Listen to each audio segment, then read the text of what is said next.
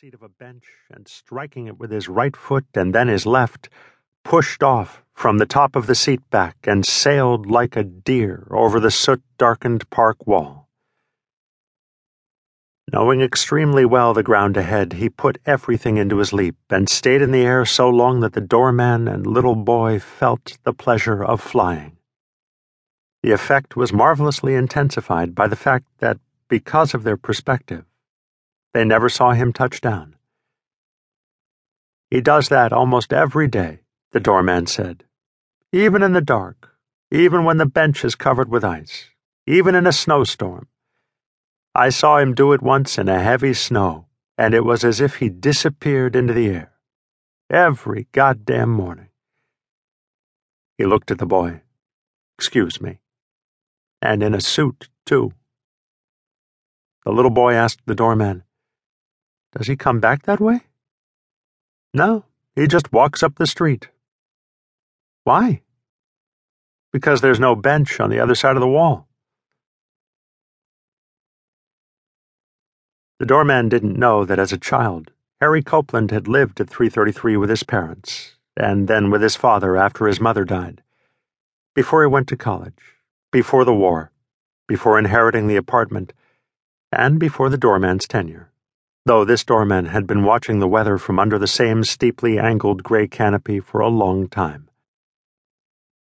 In the spring of 1915, the infant Harry had dreamt his first dream, which he had not the ability to separate from reality. He, who could barely walk, was standing on one of the glacial, whale backed rocks that arch from the soil in Central Park. Suddenly, by neither his own agency nor his will, as is so often the lot of infants, he was lifted, though not by an invisible hand, and conveyed a fair distance through the air from one rock to another. In other words, he flew. And throughout his life, he had come close to replicating this first of his dreams in leaping from bridges into rivers, or flying off stone buttresses into the turquoise lakes that fill abandoned quarries, or exiting airplanes at altitude, laden with weapons and ammunition. His first dream had set the course of his life. Because he was excellently farsighted, no avenue in New York was so long that the masses of detail at its farthest end would escape him. Over a lifetime of seeing at long distances, he had learned to see things that he could not physically see. By reading the clues in fleeting colors or flashes, by close attention to context, by making comparisons to what he had seen before, and by joining together images that in changing light would bloom and fade or rise and fall out of and into synchrony.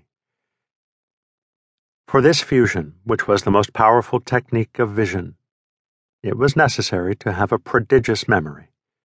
He could replay with such precision and intensity what he had seen, heard, or felt that these things simply did not lapse from existence and pass on. Though his exactitude in summoning texture, feel, and details could have been bent to parlor games or academics, and in the war had been made to serve reconnaissance, he had realized from very early on that it was a gift for an overriding purpose. And this alone. For by recalling the past and freezing the present, he could open the gates of time, and through them see all allegedly sequential things as a single masterwork with neither boundaries nor divisions. And though he did not know the why and wherefore of this, he did know, beginning long before he could express it, that when the gates of time were thrown open, the world was saturated with love. This was not the speculation of an aesthete or a theory of the seminar room. For this he had seen with his own eyes, even amid war, darkness, and death. To see and remember life overflowing and compounding upon itself in such vivid detail was always a burden. But that may he was able to carry it easily. Though a bleak, charcoal colored winter had been followed by an indeterminate spring, by June the beaches would be gleaming and hot, the water cold and blue. The streets would flood with sunlight and the evenings would be cool.